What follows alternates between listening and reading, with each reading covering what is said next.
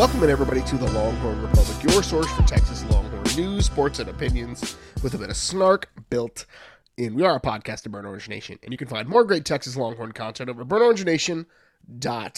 If you like what we do, please leave us a rating or review on Apple Podcasts. It helps get the show out there. Share this with your friends wherever you found it, whether it was Apple Podcasts, Google Podcasts, Stitcher, TuneIn, Spotify, anywhere where you find fine podcast content. You can find Kyle and myself. Connect with us on social media at Longhorn Pod on Twitter, Facebook, and Instagram, The Longhorn Republic, or shoot us an email, longhornrepublicpod at gmail.com.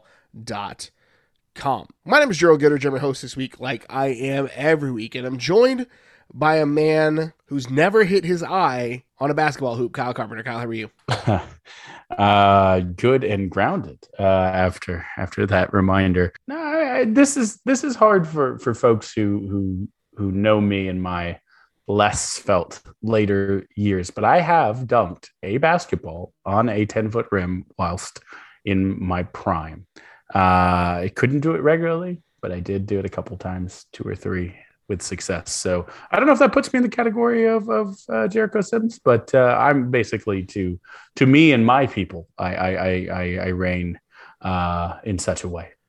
Jericho Sims having quite a summer league. Knicks fans very enamored with him, and I'm I'm glad he's a guy who deserves that level of uh, that level of admiration. But we're not here to talk about the NBA summer league, Kyle. We're here to talk about fall practice, even though feels like summer in Texas, and it's fine. So had a scrimmage over the weekend. A couple of days of practice since we apologize we are a day late. Kyle and I had had a we had a little bit of a Monday. We normally record on on Monday nights, but Kyle had some, some computer issues. I had children not sleeping issues, and it just wasn't happening. It is what it is. So we're here to talk about scrimmage one slash Monday, Tuesday practice. We'll also continue our, our position preview series looking at the linebackers. We'll down the 40. Texas officially started its 2021 22 academic slash athletic year. And so Texas looks to defend unseating Stanford as the greatest athletic department in the conference. So, a country, we'll talk about that. And we'll close the show out with some bang the drum. So, we had a scrimmage over the weekend, Kyle. The players did a game like situation, had the quarterbacks running and rotating, had the defense hitting and popping in, in. There was some good, there was some bad to come out of the scrimmage. So it could be read one of two ways, right? The big storyline was that Sark said after the press conference that neither quarterback lived up to his standard nor the standard that they have for themselves, but he also said that he's harder on the quarterback position than he is on any other position and he's not going to settle for mediocrity, which I love, right? He also said that's part of the process. So the quarterback competition is still heating up now as of Tuesday night. Uh, Hudson Card has gotten two straight days of working with the ones, but Sark has not gone on record. Actually, gone on record and said he's still working them both in. That was just the media availability. There's a small window of media availability that people can see the practice. So we'll see how it works out. But the quarterback battle still very much, at least until scrimmage two, up in the air. Kyle, does it, what what feeling does this put in you as you think about we're like three weeks out from a season and Texas is still trying to figure things out at the quarterback spot. We've always said what's better than one quarterback is two. Um, no, uh, it does seem like maybe there's for the first time some some clarity starting in the position. Um, going through a whole offseason with two quarterbacks is always it's always tough. Um, I think the general thinking was if the experience is even an interesting word, the um, age, I guess, the amount of years in a Texas program more than anything of Thompson didn't necessarily put him head and shoulders above that card with more time to develop and is himself a really lauded recruit would make sense that you you you build a program with the younger guy if if he's uh, an equal or potentially higher ceiling. So I don't know that that's done yet. I don't know that Casey Thompson is the type of guy to lay down either. If um, you know, if there's still a if there's a fight there, I, I wouldn't. I still would not bet against him uh, or both of them getting getting some snaps and and and early and often. So uh, I think it might be a couple weeks before again it's really done. But maybe I'm wrong. Maybe maybe this is writing on the wall, um, and we will find out in this podcast uh, coming out on a on a Wednesday will will be stale by by Thursday when it's announced, but I doubt it. Uh, but anyways, I, I think um, I think it's it's it's a sign. I don't know if it's a good or a bad sign, but it's a sign that I, I, don't think you heard Nick Saban necessarily heaping praise on his quarterback before the season. I don't think, you know, I think that, that picked up a lot of things. He's developed a lot of things in his own, but but for one thing from Nick Saban is, you know, he's motivating those players to be better. He's saying they weren't up to my standard, and they hear that. That's not lost on them, right? He is uh, publicly kind of challenging them to to go and and rise above, be better, and to be hey the the, reputation that Steve Sarkisian has is he puts elite offenses on the field. He puts a, guys in the NFL at the all kinds of positions, but at the quarterback position included. Um, and you need to buy in and do the things that he wants you to do, and you'll have success. Look at again Mac Jones last year. So um, I think he's challenging them to be better, challenging them to be up to his standard, which is probably better than most standards of coaches in the country, and that's a good thing. That's the te- that should be the Texas standard. So I'm okay with it. Um, there's all kinds of caveats galore of offensive line, you know, receivers who, who are either banged up or just not, you know, stepping up in in, in that way. Offensive line that isn't uh, isn't necessarily winning against a really elite defensive line. A defense will always be a little bit ahead um, in kind of this part of the season, right before uh, the season. It's easier for defenses than offenses to be fully cohesive. So um, I don't know. I, I, I think caveats aside, it, it's an interesting comment. I don't think anyone needs to panic. The sky isn't falling, um, but let's hope what it means is that Texas has a top ten defense. Yeah. So there, like I said, there's two ways to read that. One, like I'm on team. How did God on God's green earth did Mac Jones get drafted in the first round? And so Steve Sarkisian, AJ Milwee know more about quarterbacks, developing quarterbacks, and getting a quarterback to where they need to be. They've forgotten more than you and I will ever learn in the rest of our lives. So like I'm right. totally fine trusting them to make this decision and trusting them to get the quarterback where it needs to go. There are also some reports that the wide receivers are, are struggling with some consistency as well. So there's a conversation to be had there that maybe it's it's a combination of the two. But I think the third the other way that you have to read this is Sark talked about how good he feels about the defensive line that they're deep, that they're consistent. You know, Moro Ojomo came out on, on Monday and talked about like, we're really deep to the point where like Sweat Coburn and, and I can take a break and there's not a drop off in talent. And so I'm starting to think that the Texas offense is playing against, at least on the front, one of the best fronts they're going to play all year. Maybe not the best, but one of the best fronts they're going to play all year.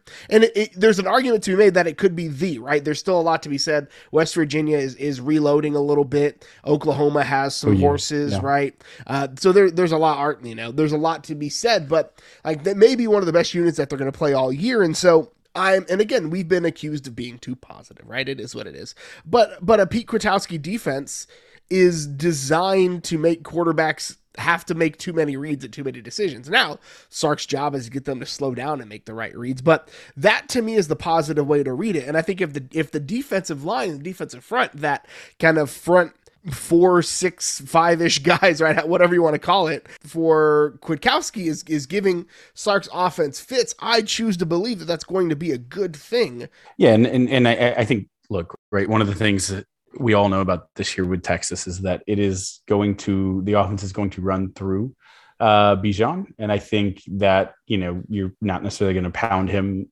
incessantly in scrimmages and practices more than you have to. Um, I, I think, uh, and I shouldn't say just Bijan. I think through the running game, and but but certainly him at the head of it. Um, and, and, so you know, I think the the run will open up the pass. We will we will play like that a lot this year.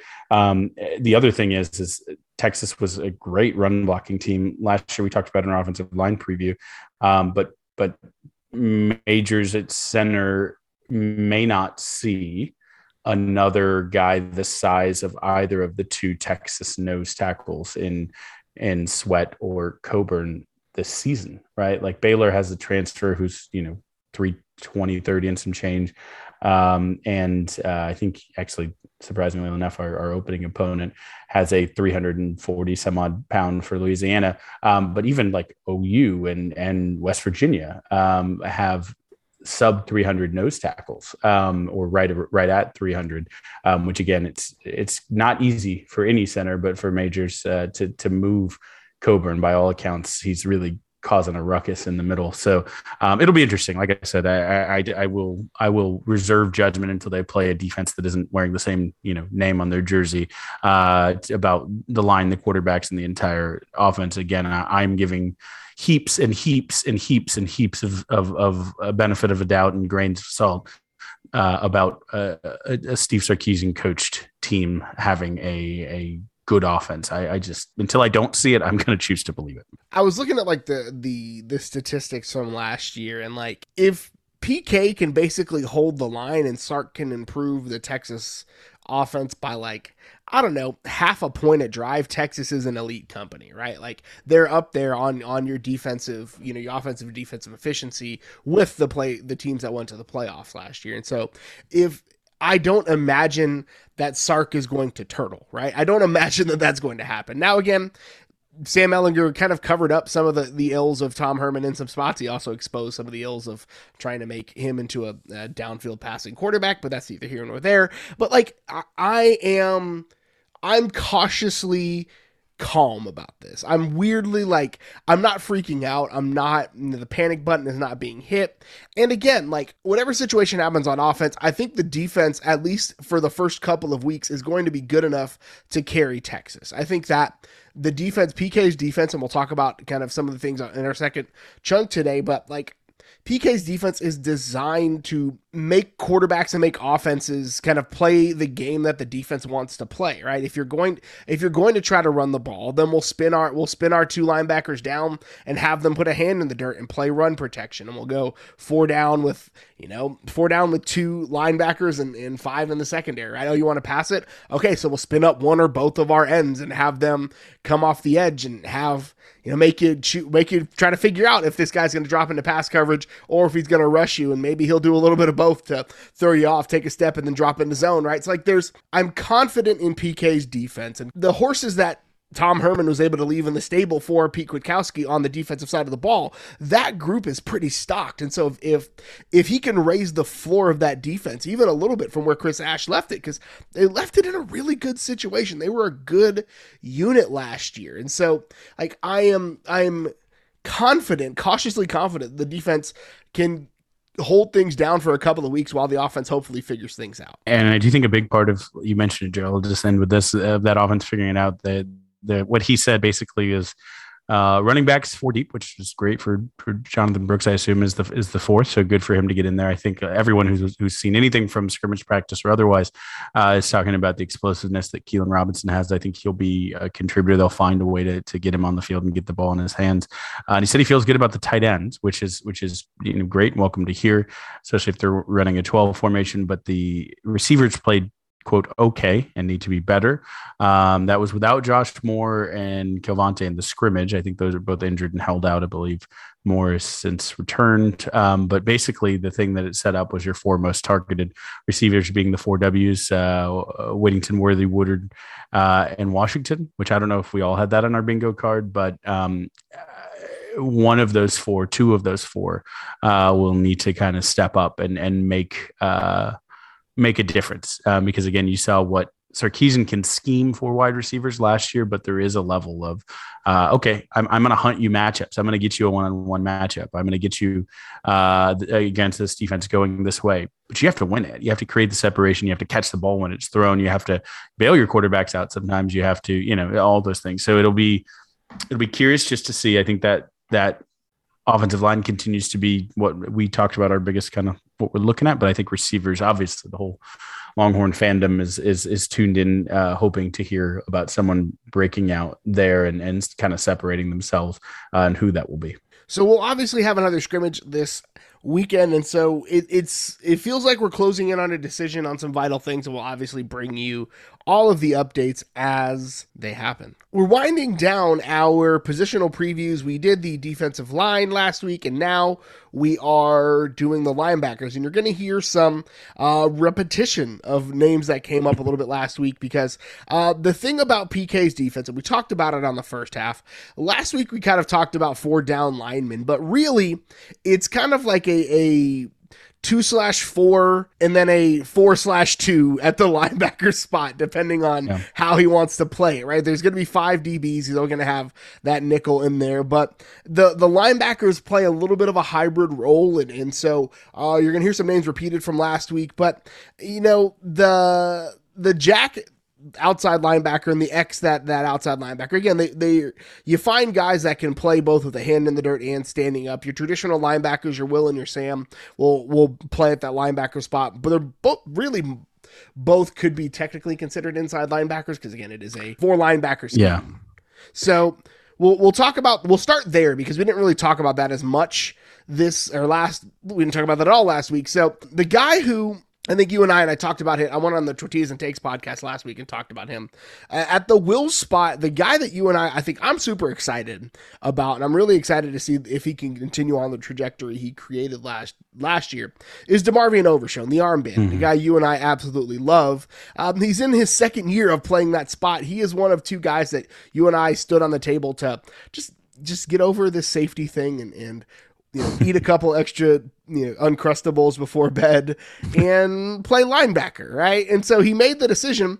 And early on, we we honestly thought we were gonna have to eat our words, but as the season progressed, Overshown got his legs underneath him and honestly turned out to be one of the better linebackers in the conference. And so I'm excited to see what his trajectory looks like this year if it continues, uh, if he continues to develop and grow into, I think, the athlete and the linebacker that we think he is. Yeah, and there's there's there's we always love a player who chooses to to switch a position, right? I think we we love Jerrod Heard for that reason to go from quarterback to kind of learn receiver and try to help the team.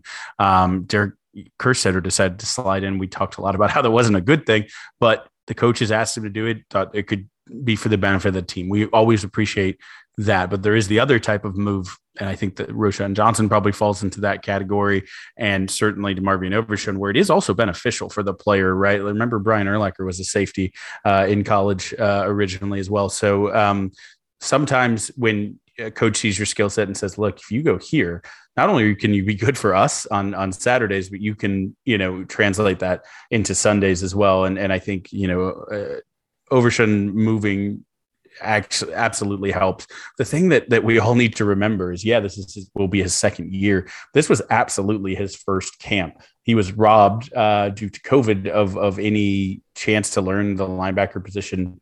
Um, Uh, you switch positions then have no chance to really pick it up. So he's basically learning each week. And if you go back and watch he was getting better each week. He was getting more comfortable. There is certainly a difference. You want your best players can play anywhere and, and do it to a certain percentage. But having mastery understanding your assignments not having to think understanding your position so well so that you can play instinctively has that's where you go from 70% to 100% you know that's that that's that jump where you really truly see. And i think this year you have a chance where you really will, will see that that leap. And that's not only again to just also talk about the scheme that I think we're going to see um, that really will benefit him. And I, I won't get too, you know, incredibly technical, but, but I mean, effectively they, he will only have about three places as as a will that he's going to um, be asked on, on pass or run coverage to, to, to make reads. And, and it, and it should, um, what he's expected to do from there in his fill assignment should actually just really let him play downhill, let him be an athlete, let him be instinctive and and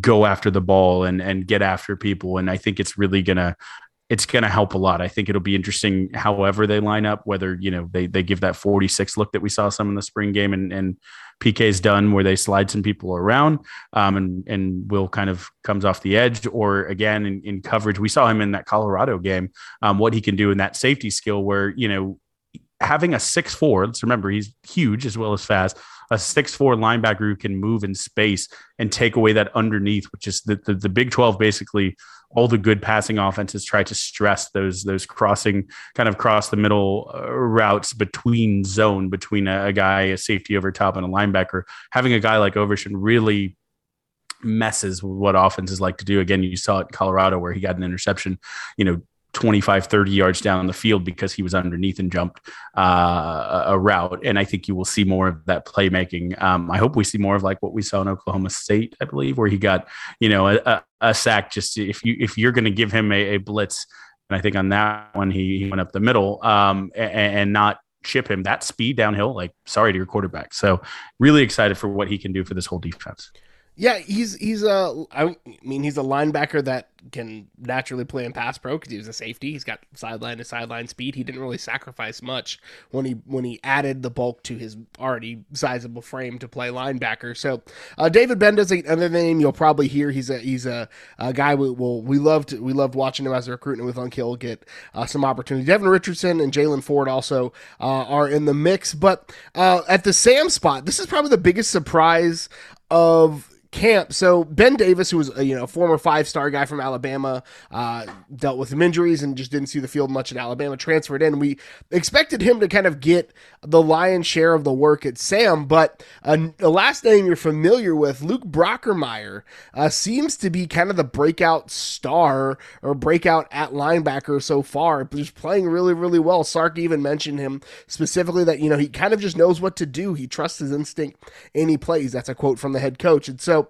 he's he's a guy who uh, may not have the pedigree of some of the other guys that are that are competing for position, but as we all are well aware of, the number of stars of uh, next to your name as you come onto campus doesn't necessarily mean you're going to be able to get the job done. And so seeing Luke Brockermeyer step up at that Sam spot uh, has been kind of this, uh, a big storyline that we're we're not talking enough about. Yeah, I agree, and it's been really interesting because he's been one of the better players, defensive backs included, so far from all reports. And you saw it in the scrimmage of playing the ball in the area, an interception in the scrimmage. And apparently, he has just been dominating practices when they had pads on, before they had pads on, just just picking balls off, which again is not necessarily what we all expected from the walk on. So um, obviously great last name. You know, there's talent uh, to be had in a Brockermeyer, but uh, really, really great story. I think everyone's rooting for him. Ben Davis still has talent. I think Gbenda might even get some looks.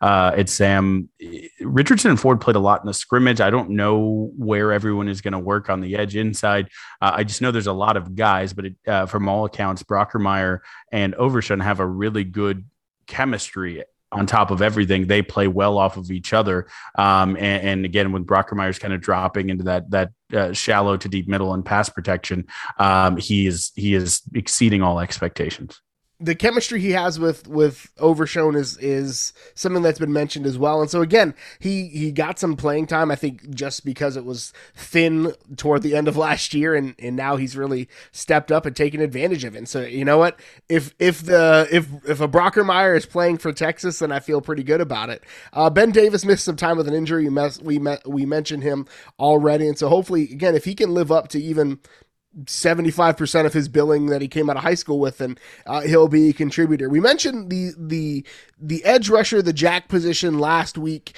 Uh, Ray Thornton has been gotten a lot of of play with his hand in the ground. Uh, his OVO, uh, has a lot of people talking about him. He was a highly coveted player in the transfer portal, uh, and so those those two guys seem to be heavy in the rotation for that rush outside guy. And I there's a reason why Texas attacked the portal the way they did at linebacker, right? PK and Sark didn't really think they had the guys that they needed to run this system. And so it seems like they struck gold and found the, the players that they needed to at least bridge the gap as they try to recruit and get the scholarship situation worked out at the linebacker spot.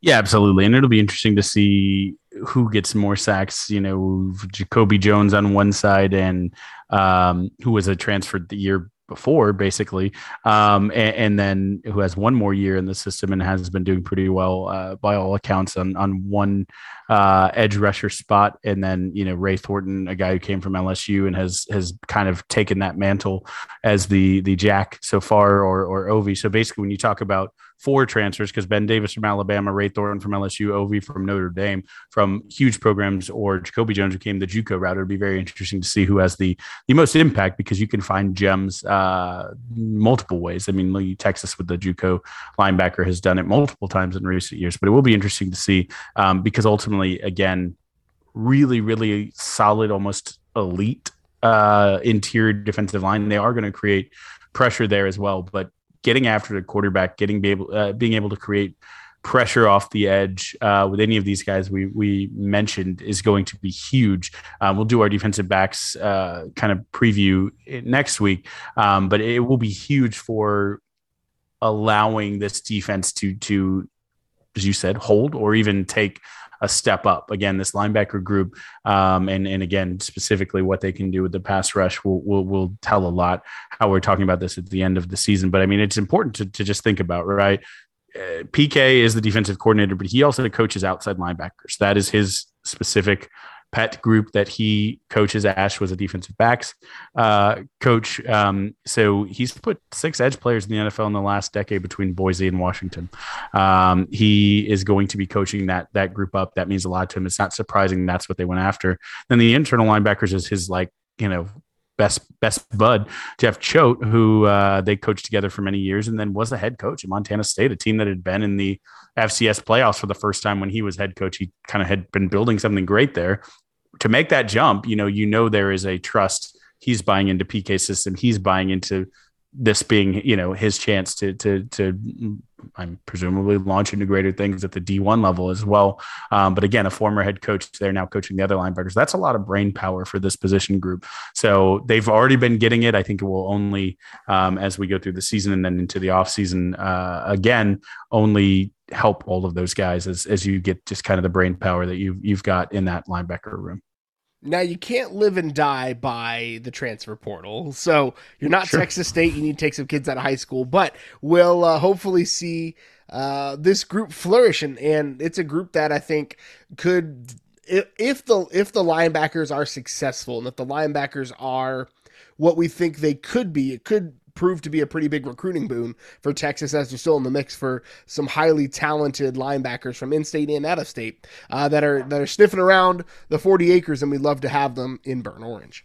So now's the part of the show where we mop up all the other news and we start to get give some shine to the other things going on on campus, and we down the 40. So the Texas Longhorns got another ranking, a decently sized number next to their name. Number 21 in the AP poll. They're number 19 in the coaches poll. One of three Big 12 teams ranked. Now, um, there's a there's a there's two different conversations happening on the internet. There are people that are like Texas is overrated, and then there are people that have some sense and saying Texas is accurately to somewhat un, like mildly underrated to accurately rated right? There are two different schools of thought and, and it really depends on how you look at the data. Yeah and and and, i think you know if you, if you aren't in advanced analytics the simplest data is texas finishes in the top 25 they fire coaches for finishing in the top 25 it's it's you know there was a charlie strong era but that appears to be a bit of an uh, a bit of a blip and and not necessarily you know that's not when people make jokes about Texas being so awful. That's what they're referencing, and love him, hate him, or otherwise. You know, there's like nine distinct touchdowns over four years, or Tom Herman is a bunch of 10 win seasons, you know.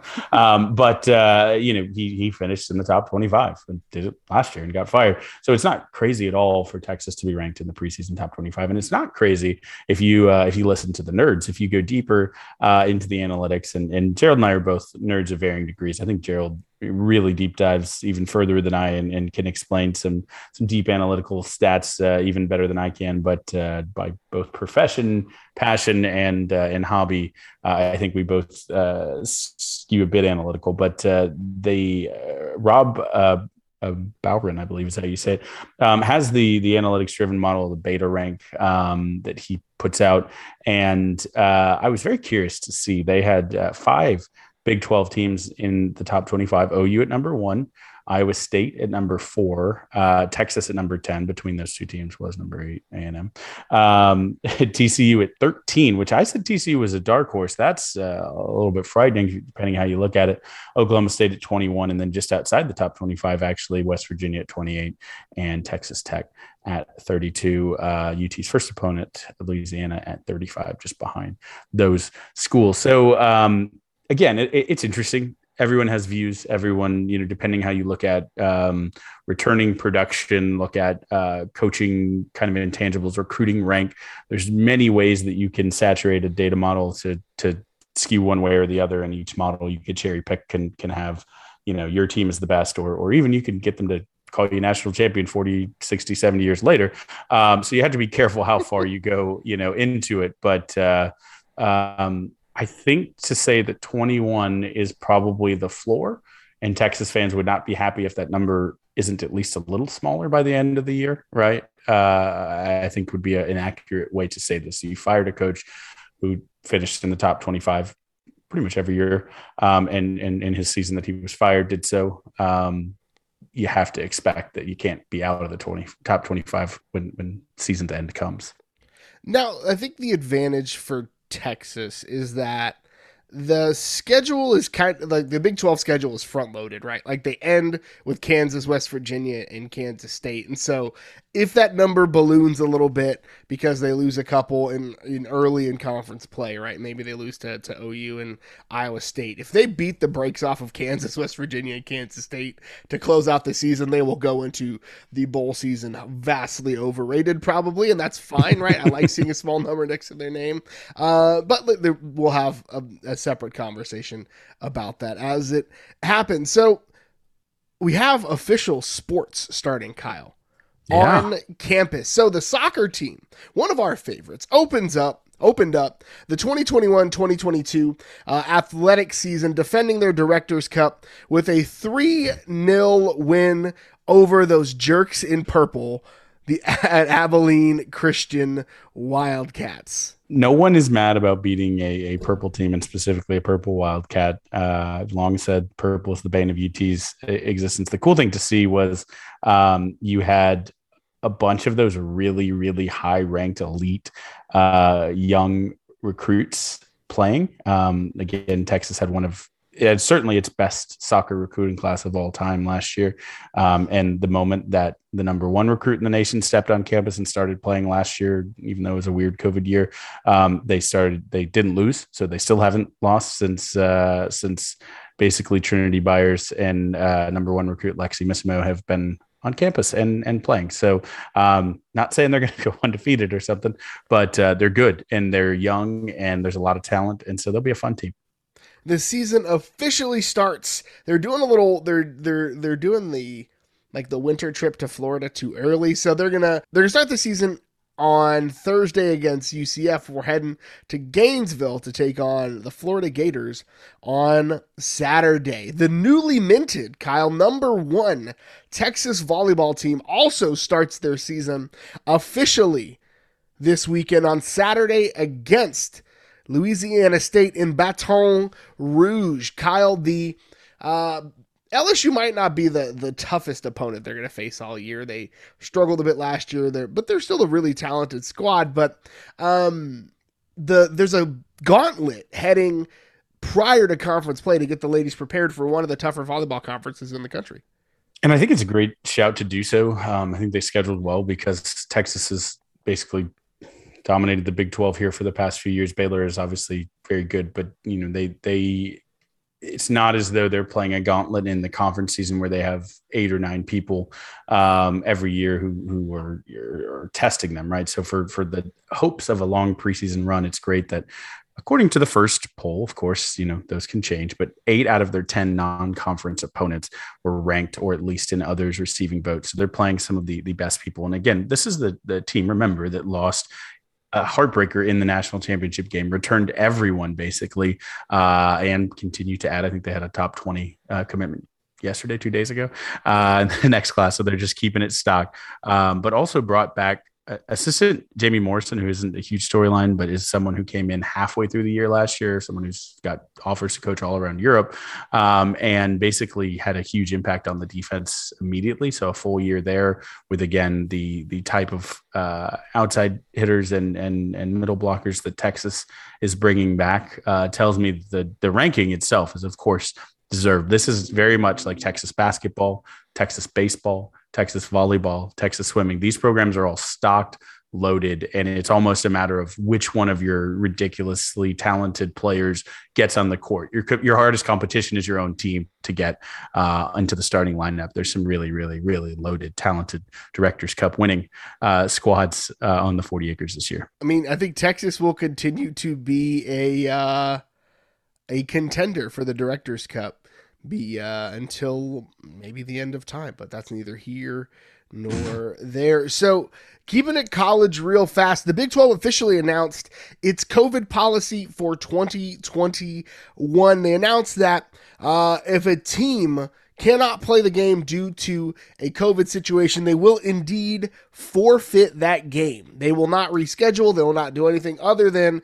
say you're taking an L. The only situation in which it will not be a forfeit as if both schools have COVID issues, and then it'll be a no contest. So, uh, Texas being at a, a high enough vaccination percentage as it is seems like a strategic advantage at this point. Absolutely. You still should aim to get that number to exactly 100 to make sure. But uh, and and even then, of course, anything you know can happen with breakthrough cases and everything. So continue to be safe, Texas Longhorns, because yeah, we don't want to lose any games. And we just talked about all all sports across the 40 are loaded, and there's no reason that we should lose due to uh, to that rule. Uh, maybe we'll get some easy wins if other people aren't uh, aren't aren't up there. But yeah, let's let's make it a university goal to not have to enforce, be on the receiving end of that that rule it would not be pleasant. So let's move on to the preseason. So there are some Longhorns that are battling it out for um, some of them roster spots, some of them starting spots. But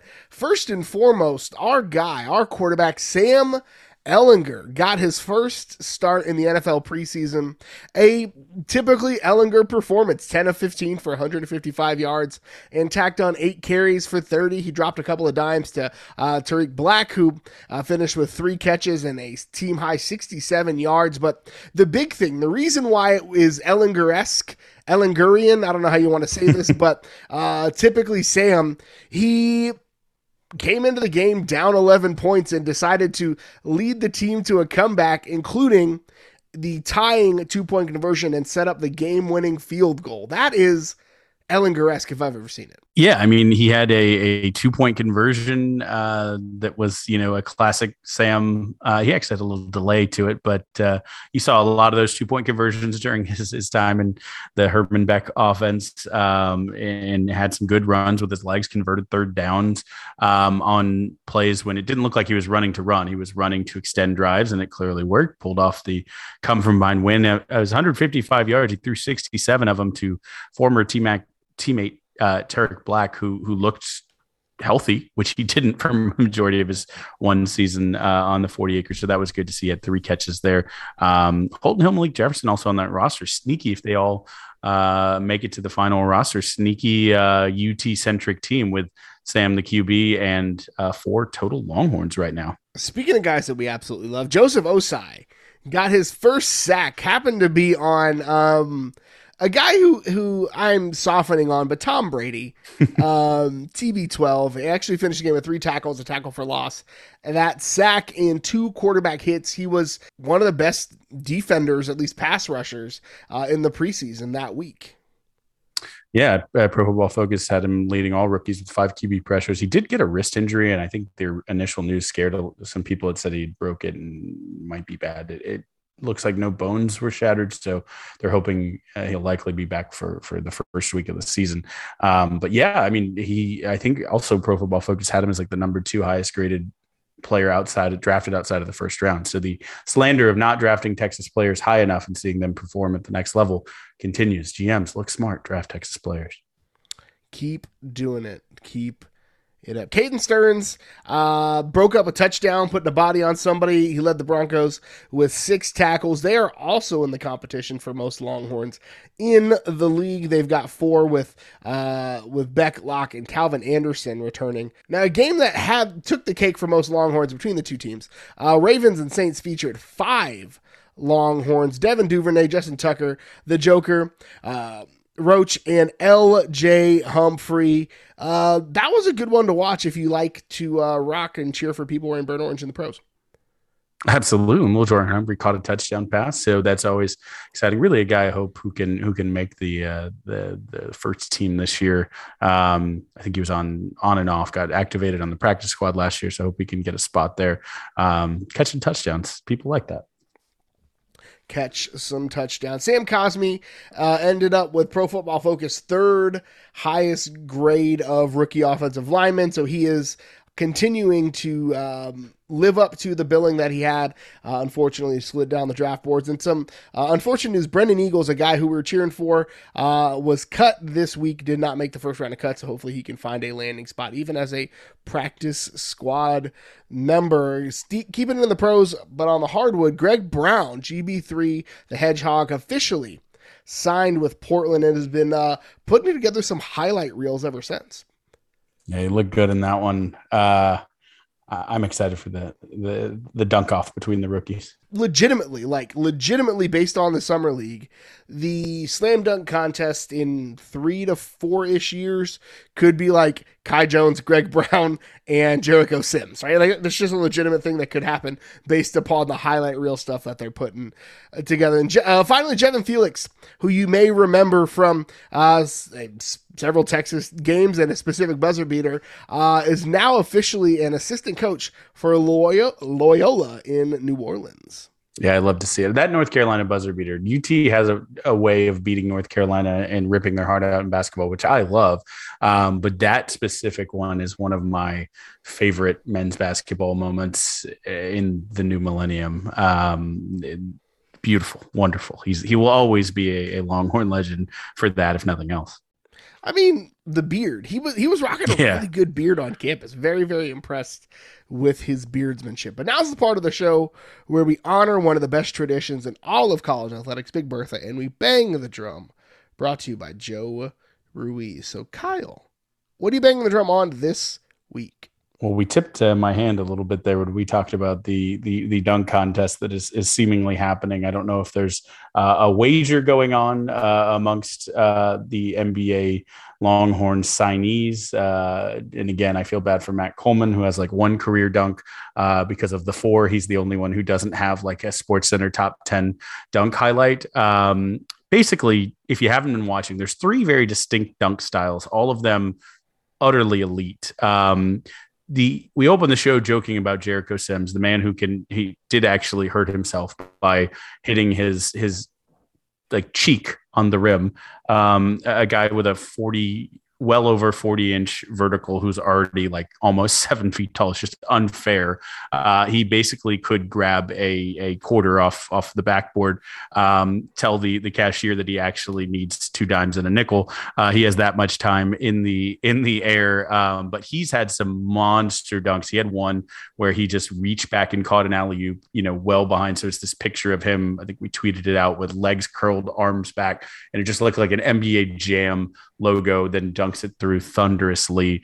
Um, Kai Jones is trying to just be a pure body snatcher. Basically, his dunks are waiting for someone to get between him and the basket, and then doing like a like a Grim Reaper type scythe over top of them and like taking their soul in the process.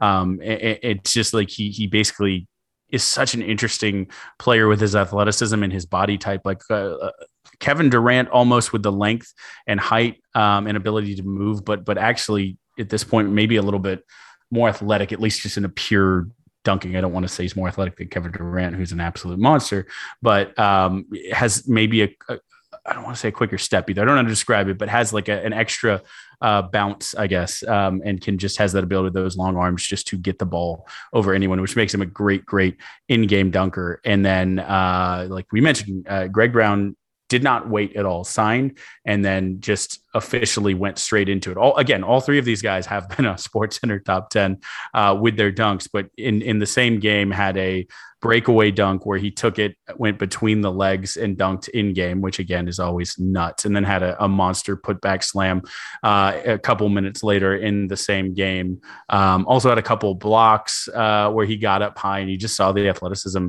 uh, that made all three of these guys special in college. Again, it reminds why the heartbreak that they couldn't make a deep tournament run. Just such a fun team. I remember the Florida Gulf Coast, what they call them, Lob City or Dunk City or something. All they did was dunk. Like I just would have loved a run where Texas had 11 dunks a game that were just monsters. But nonetheless, it has been fun. It has gotten us through the doldrums of sports, uh, post Olympics, pre fall sports being back, and and watching NBA Summer League and the Longhorns specifically has been it.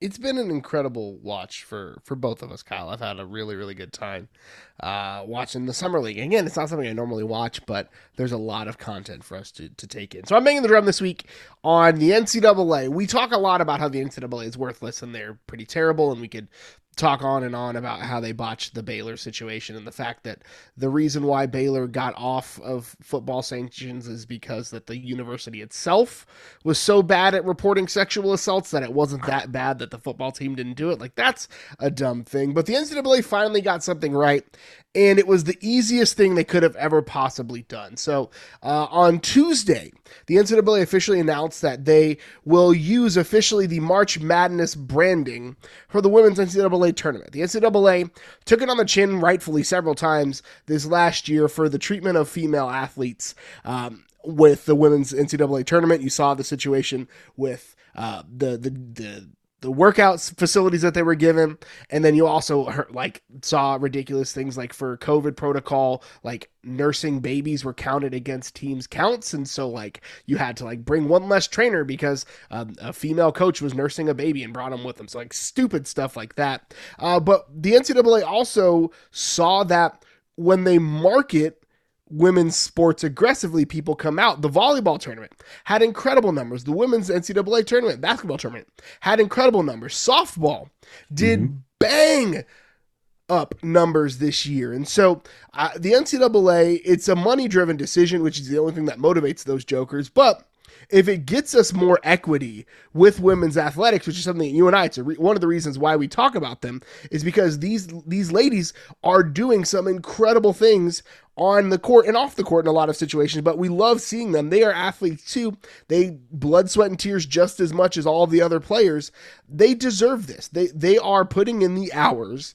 They're putting in the work. They deserve to not be treated like second class citizens because they're athletes just like everybody else. And so I'm glad that even though the NCAA is doing it for probably the worst reasons possible, that they're still doing the right thing. Absolutely. And longtime listeners of the show will know that Gerald and I do not shy away from the specific topic. We also try to shine a very specific light on women's sports. We talk about it why shouldn't you? A because again, just like Gerald said, this you know, let's absolutely destigmatize female athletes and just make it athletes, and let's you know talk about it, put on TV, and make visible and readily available women's sports. It's an awesome product, um, but also selfishly for the University of Texas, our women's sports are amazing and often historically better at en mass on wholesale better than our men's sports, right? Um, so yeah, we do it because you should talk about women's sports. We also do it because they're dang good, uh, and they look to be getting better in the few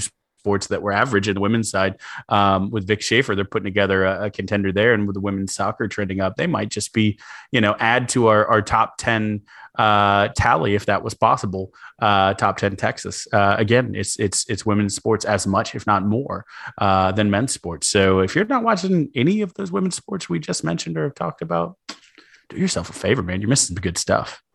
You are absolutely missing out on some of the best competition on campus. So that's all we've got for you this week. Kyle, where can the good folks find you on the internet? Oh, you can follow me on Twitter. I'm at Kyle Carb. You can also follow the Texas Pregamer at Texas Pregamer. You can follow me on Twitter. I'm at GH Goodrich. Follow the show on Twitter at Longhorn Pod, Facebook and Instagram, the Longhorn Republic, or shoot us an email, Longhorn Republic Pod at gmail.com. Thank you so much for tuning in again this week. And until next time, hook up. Hook up women's sports. Period.